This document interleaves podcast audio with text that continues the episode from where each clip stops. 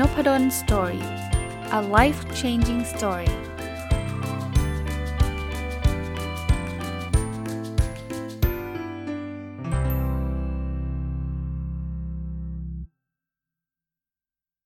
สวัสดีครับ ยินดีต้อนรับเข้าสู่นพดล story podcast นะครับ วันนี้ถ้าฟังตรงวันน่าน่าจะเป็นวันจันทร์นะครับ แต่ว่าผมมีหนังสือที่ผมรีวิวค้างไว้ในวันศุกร์ที่ผ่านมาเล่มหนึ่งนะครับ ชื่อว่า Your Kids Can Be Great ซึ่งฟังชื่อดูเหมือนจะเป็นหนังสือภาษาอังกฤษ แต่ไม่ใช่นะครับ หนังสือไทยนะชื่อไทยคือคำพูดสร้างลูกให้เป็นเลิศนะครับ ก็เล่ามาตั้งแต่วันศุกร์เนาะถ้าใครฟังวันศุกร์ก็อาจจะมาต่อวันจันทร์ได้เลย ถ้าใครเพิ่งมาฟังวันนี้จริง ๆ ก็จะฟังอันนี้ก่อนก็ได้นะ คนเขียนคือคุณเอวาจิตสุทธิภากรนะครับ ก็ผมไปเจอหนังสือเล่มนี้จากเพจของคุณเอวาซึ่งคุณเอวาเนี่ยก็ จะเรียกว่าเป็นคุณแม่ที่สนใจศึกษาเรื่องการเลี้ยงลูกนะ แล้วก็เอามาเรียบเรียงเป็นหนังสือนะครับ ผมเคยรีวิวก่อนหน้านั้นไปแล้วเล่มหนึ่งนะครับ แล้วตอนซื้อมาเนี่ยซื้อมาเป็นคู่เป็น 2 เล่ม ก็เลยหยิบเล่มนี้มารีวิวสำหรับ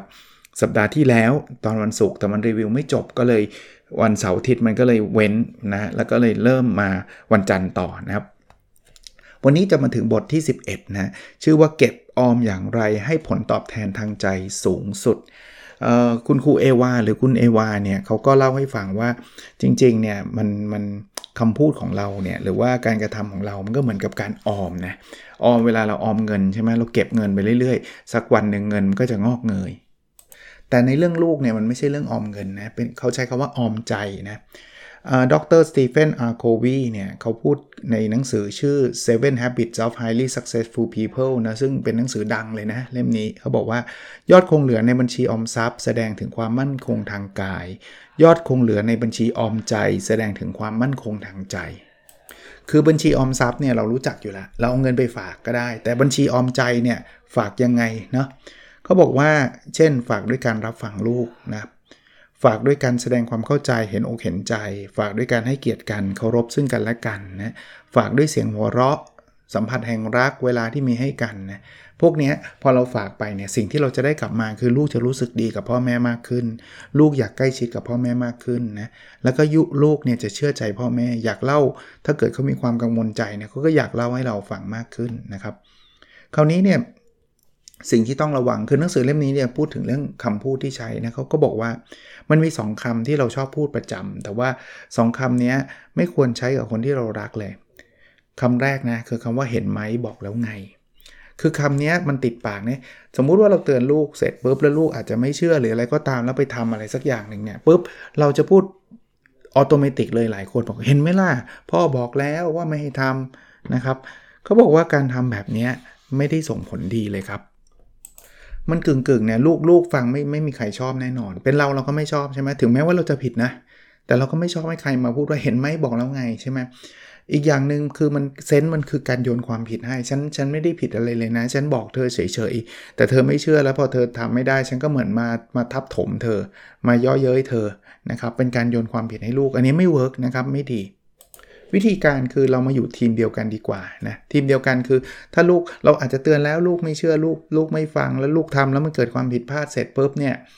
เราอาจจะมาลองหาหนทางแก้ไขด้วยกันว่าเอ๊ะต่อไปเราจะทำยังไงดี ไม่ให้มันเกิดความผิดพลาดนี้ เราคือเราทีมเดียวกับเขานะเราไม่ได้ไปเยาะเย้ยหรือบอกเห็นไหมล่ะบอกแล้วไม่เชื่อไม่ใช่นะครับเราก็อยากที่จะเราก็เชื่อว่าตอนแรกเขาคงมีเหตุผลของเขาแล้วตัวเราเองเราอาจจะไม่ได้ห้ามเขาจริงจังด้วยซ้ำ แต่สำหรับเรื่องที่มันจริงจัง เราควรต้องต้องต้องซีเรียสถูกไหมถ้ามันเป็นเรื่องที่มันแบบอันตรายมากๆกับชีวิตเนี่ยเราคงไม่ปล่อยให้เขาไปลองหรอกเราเราคงต้องพูดกับเขาชัดเจน แต่ว่าถ้าหลายเรื่องที่มันเราไม่ได้ซีเรียสตั้งแต่ต้นเพราะเขาทาผิดพลาดก็อย่าไปย้อเย้ยอย่าไปใช้คำว่าเห็นเปล่าเห็นเปล่า บอกแล้วไม่เชื่ออย่างเงี้ยไม่ดีนะครับคำที่ 2 ที่ต้องระวังคือคำว่ามันครับเขาบอกว่าเวลาเราเรียกลูกว่ามันเนี่ยมันคือคือเหมือนเราดูหมิ่นเขาอะ นะครับหลายคนติดปากเหมือนกันนะ ก็มันไม่หิวมันไม่ชอบมันไม่อย่างงู้นมันไม่อย่างนี้เขาบอกว่าพยายามหลีกเลี่ยงคำว่ามันครับมันมันสะท้อนถึงความรู้สึกภายในว่าเราไม่ได้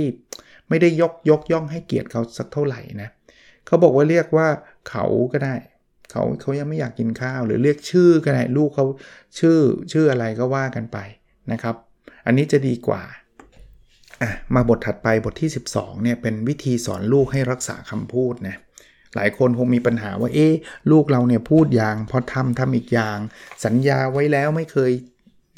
ทำตามสัญญาอะไรแบบเนี้ยเรามาดูวิธีนะครับว่าเราจะแก้ปัญหานี้ได้ยังไง วิธีแรกเลยแล้วเป็นวิธีที่สำคัญที่สุดเลยนะก็คือเราต้องเป็นคนรักษาสัญญาก่อน คือบางคนเนี่ยชอบตำหนิลูกว่าทำไมลูกพูดแล้วไม่ยอมทำตามที่ตัวเองพูดนะ จริง ๆ ลึกๆอะเขาเอามาจากเรานั่นแหละ บางทีคุณพ่อคุณแม่เนี่ยอาศัยแบบพูดส่งๆเนี่ยสมมุตินะลูกบอกว่าเนี่ยพ่อพ่อพ่อไปซื้อขนมด้วยกันไหม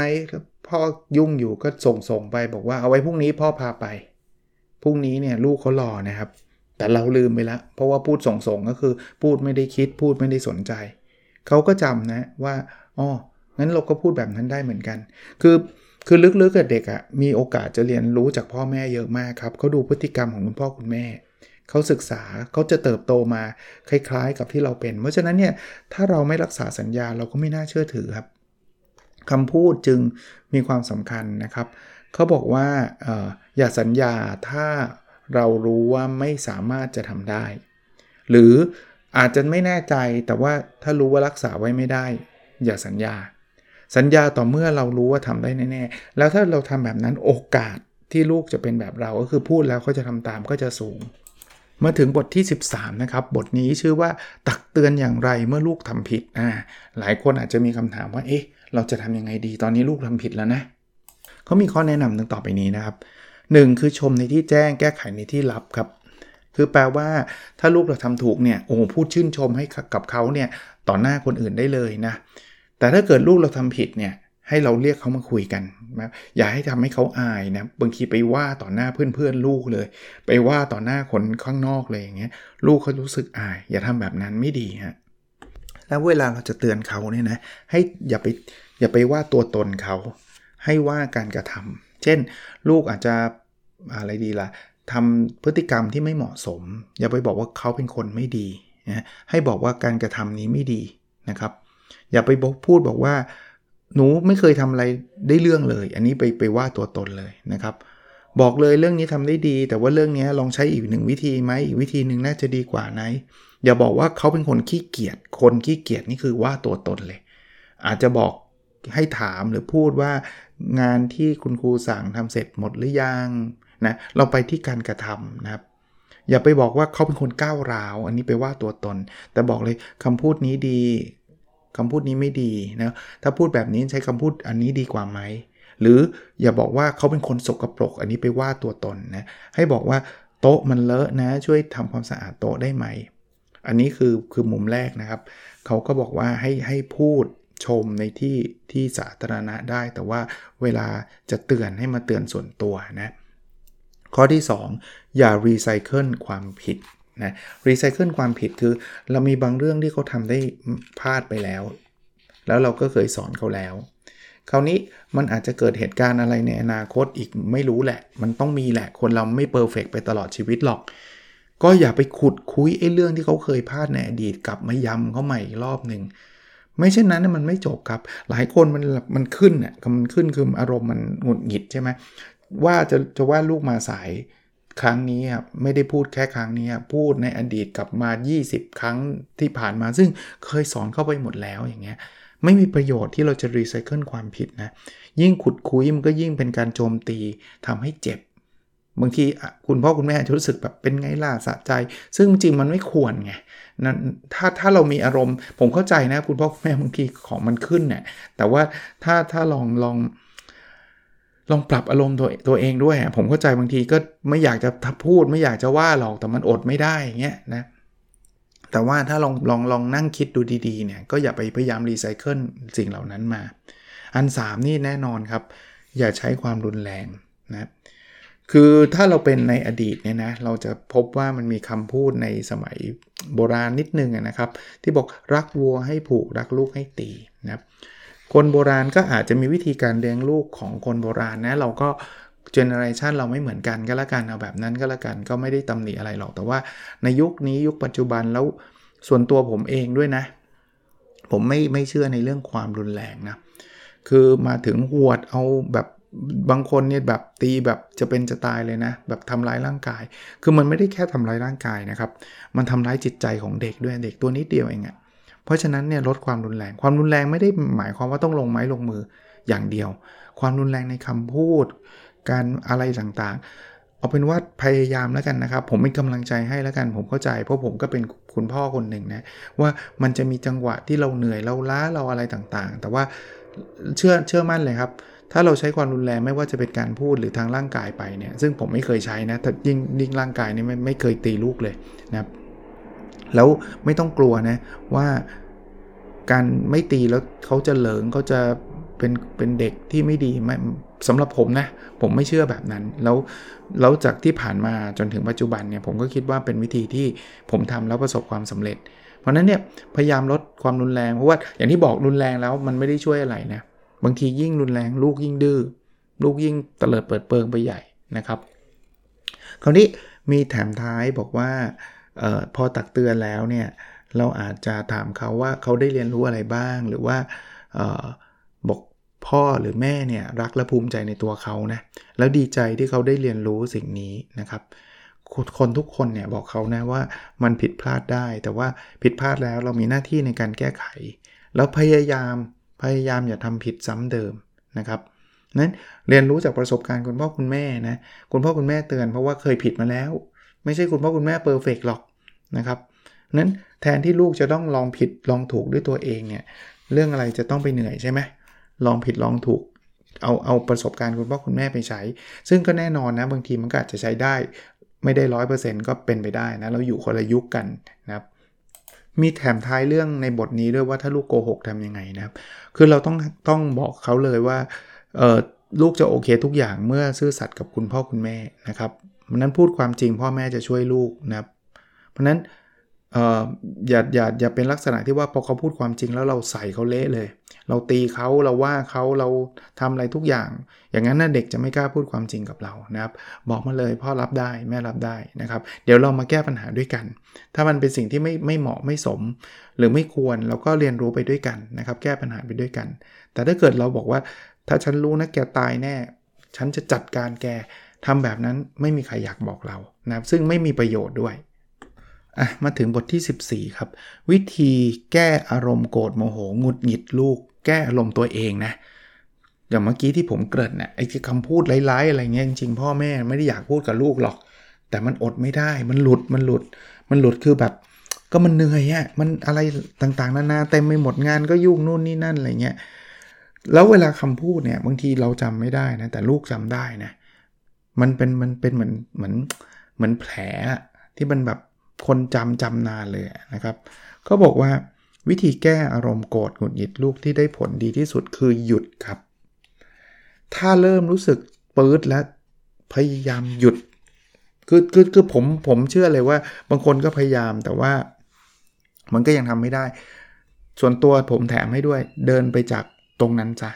บางทีหงุดหงิดปุ๊บขึ้นไปอาบน้ำซะเดี๋ยวมันจะดีขึ้น หรือพูดกับลูกตรงๆเลย บอกว่าตอนนี้อารมณ์ไม่ดีลูกก็โมโห แม่ก็โมโห ไม่เป็นไรหยุดก่อนแล้วเดี๋ยวค่อยมาคุยกันใหม่นะครับ ถ้าเราเคยพลาดไปแล้วไปว่าเขาแรงๆ ไปนู่นนี่นั่นอะไรเงี้ยก็เขาบอกว่าอย่าตบตีตัวเองอย่าอย่ารู้สึกแย่ไปตลอดนะครับ เรา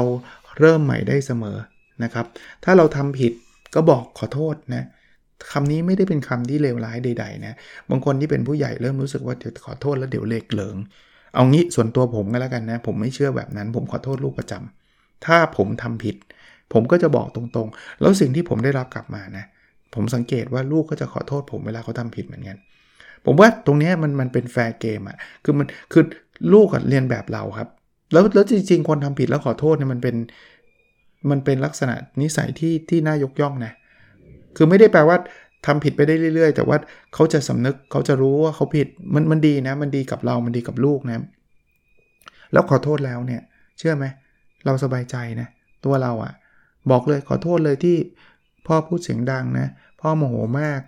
ขอโทษที่พูดพ่อพูดรุนแรง พ่อเสียใจเลยพ่อไม่อยากพูดแบบนั้น พ่อไม่ได้โกรธตัวตัวหนูแต่พ่อโกรธการกระทำของหนู คือคืออารมณ์แบบนี้บอกได้เลยนะ ฝึกได้ทุกวันนะ ฝึกได้ทุกวัน มาถึงบทที่ 15 นะ วิธีดึงศักยภาพที่ไม่จำกัดในตัวลูกคำพูดคลาสสิกของเฮนรี่ฟอร์ดนะที่เป็นผู้ประดิษฐ์รถยนต์คันแรกของโลกเนี่ยพูดไว้ว่าคุณเชื่อว่าทำได้หรือทำไม่ได้ คุณก็ถูกดังนั้น อันนี้ใช่เลยฮะ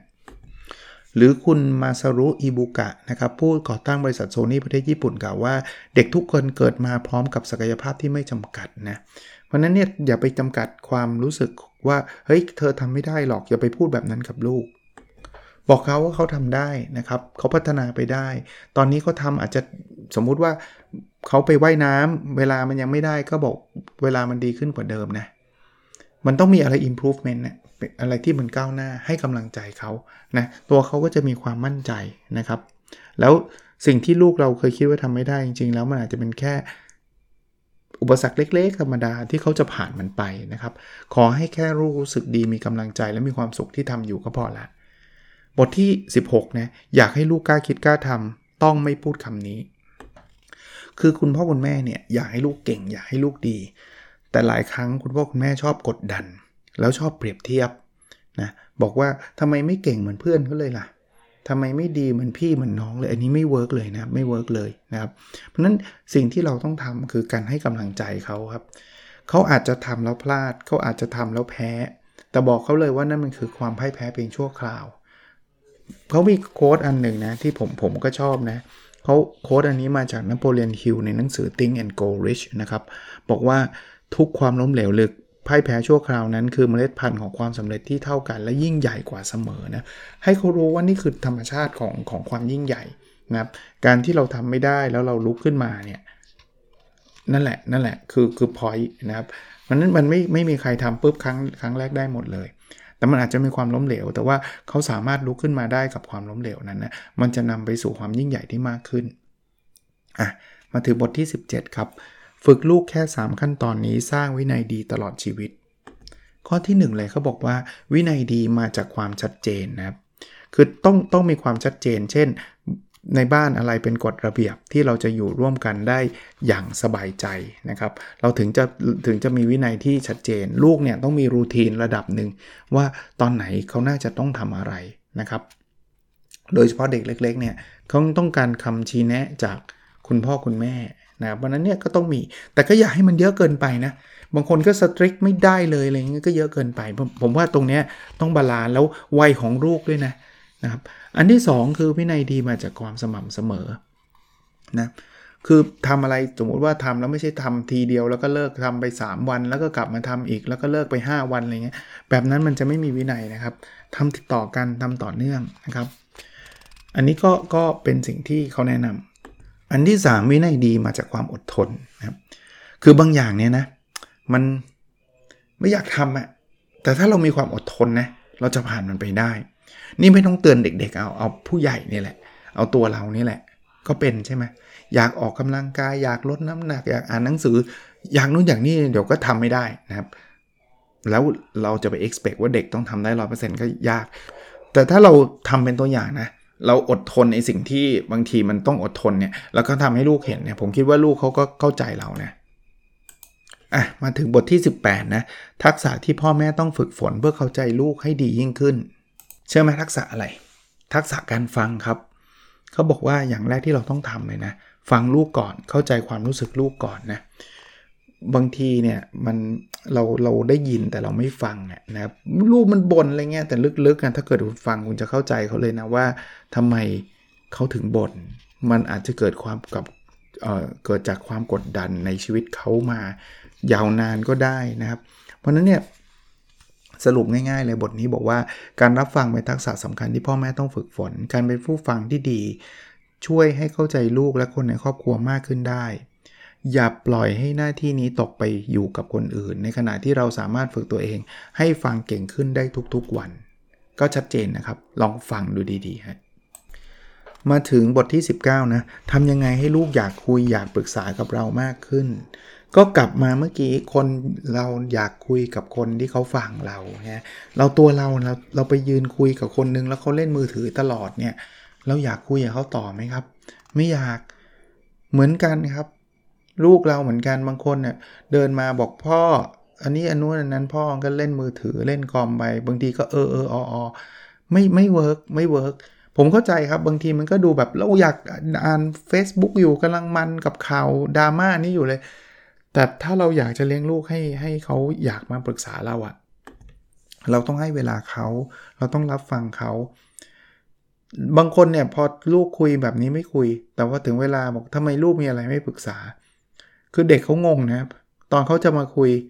พ่อแม่กับดูเหมือนจะยุ่งดูกับเหมือนกับไม่ค่อยสนใจเขา แล้ววันหนึ่งอยู่ดีๆ ก็พ่อแม่ก็มาว่าเขาว่ามีอะไรไม่ปรึกษานะครับ ก็ฟังอย่างตั้งใจครับ หยุดได้หยุดนะ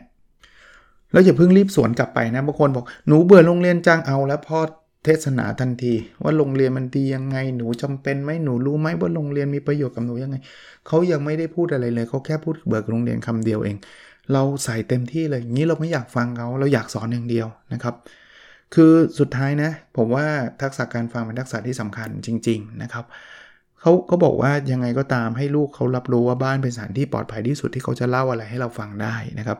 ไม่ต้องโดดเดี่ยวไม่ต้องอ้างว้าง แล้วเขาไม่ต้องมาเชิญปัญหาตามลำพังนะพ่อแม่อยู่กับเขานะครับอะบทที่ 20 ครับ เคล็ดลับสร้างความสนิทสนมกับลูกนะชอบคำพูดของ Brian Tracy นะนักปราชญ์ความสำเร็จระดับโลกนะบอกเมื่อลูกของคุณสะกดคำว่ารักเขาสะกดได้คำว่าเวลา เวลาที่จะได้อยู่ด้วยกัน คือคุณบอกลูกว่ารัก แต่คุณไม่มีเวลาให้เขาเลยเนี่ยเขาไม่เข้าใจนะครับ เพราะฉะนั้นเนี่ยวิธีการง่ายที่สุด แต่มันอาจจะ challenge ง่ายที่สุดดูเหมือนฟังแล้วง่าย แต่ว่า challenge คือมันมันยากสำหรับบางคน คือการให้เวลาซึ่งกันและกันนะครับ ลูกอยากได้เวลากับพ่อแม่เยอะนะครับผมผมส่วนตัวแล้วกันนะ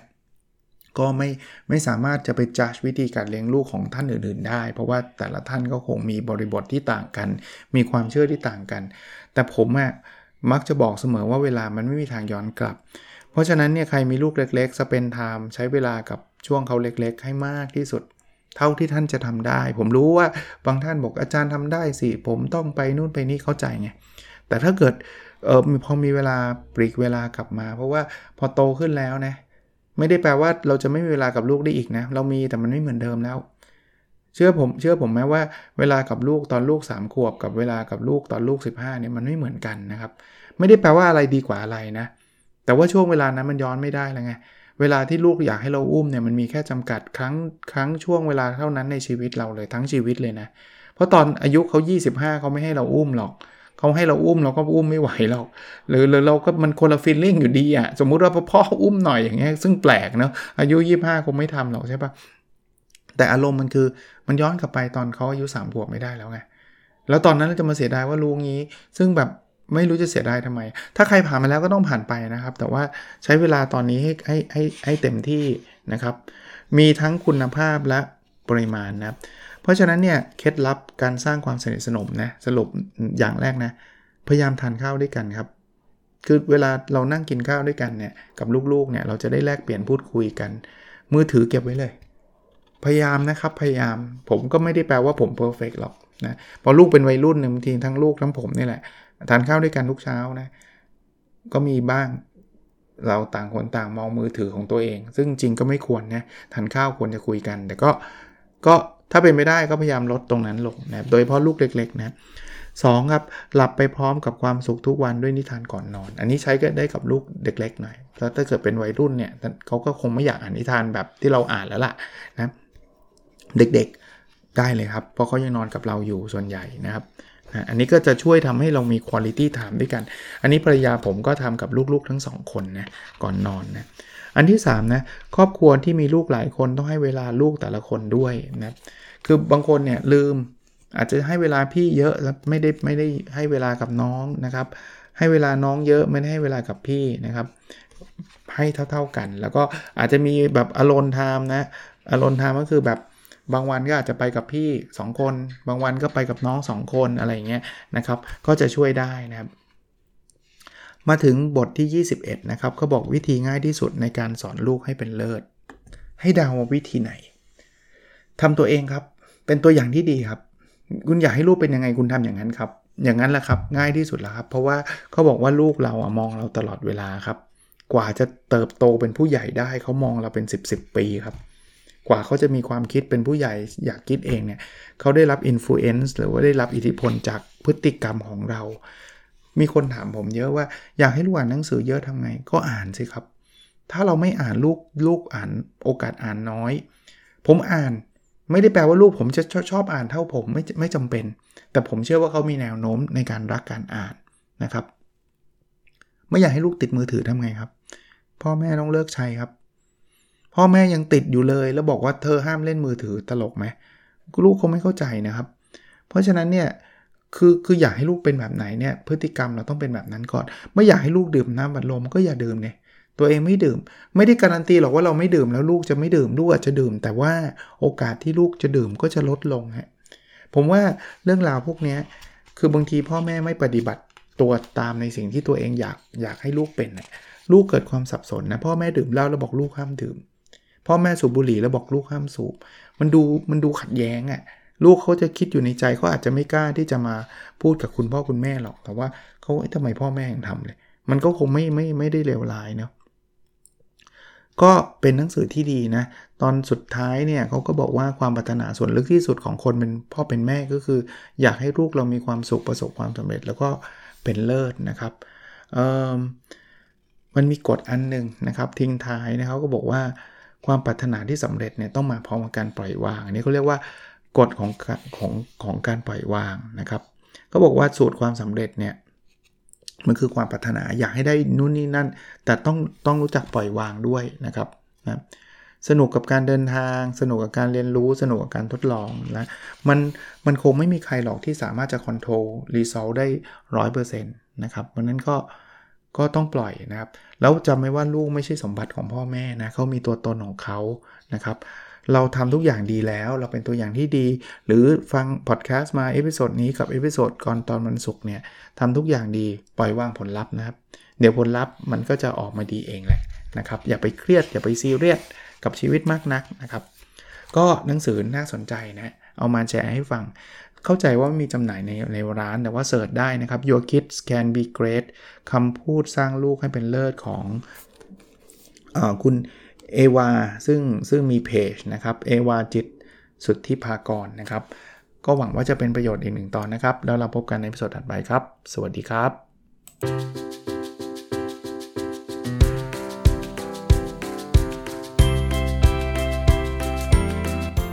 n o p a d o n Story a life changing story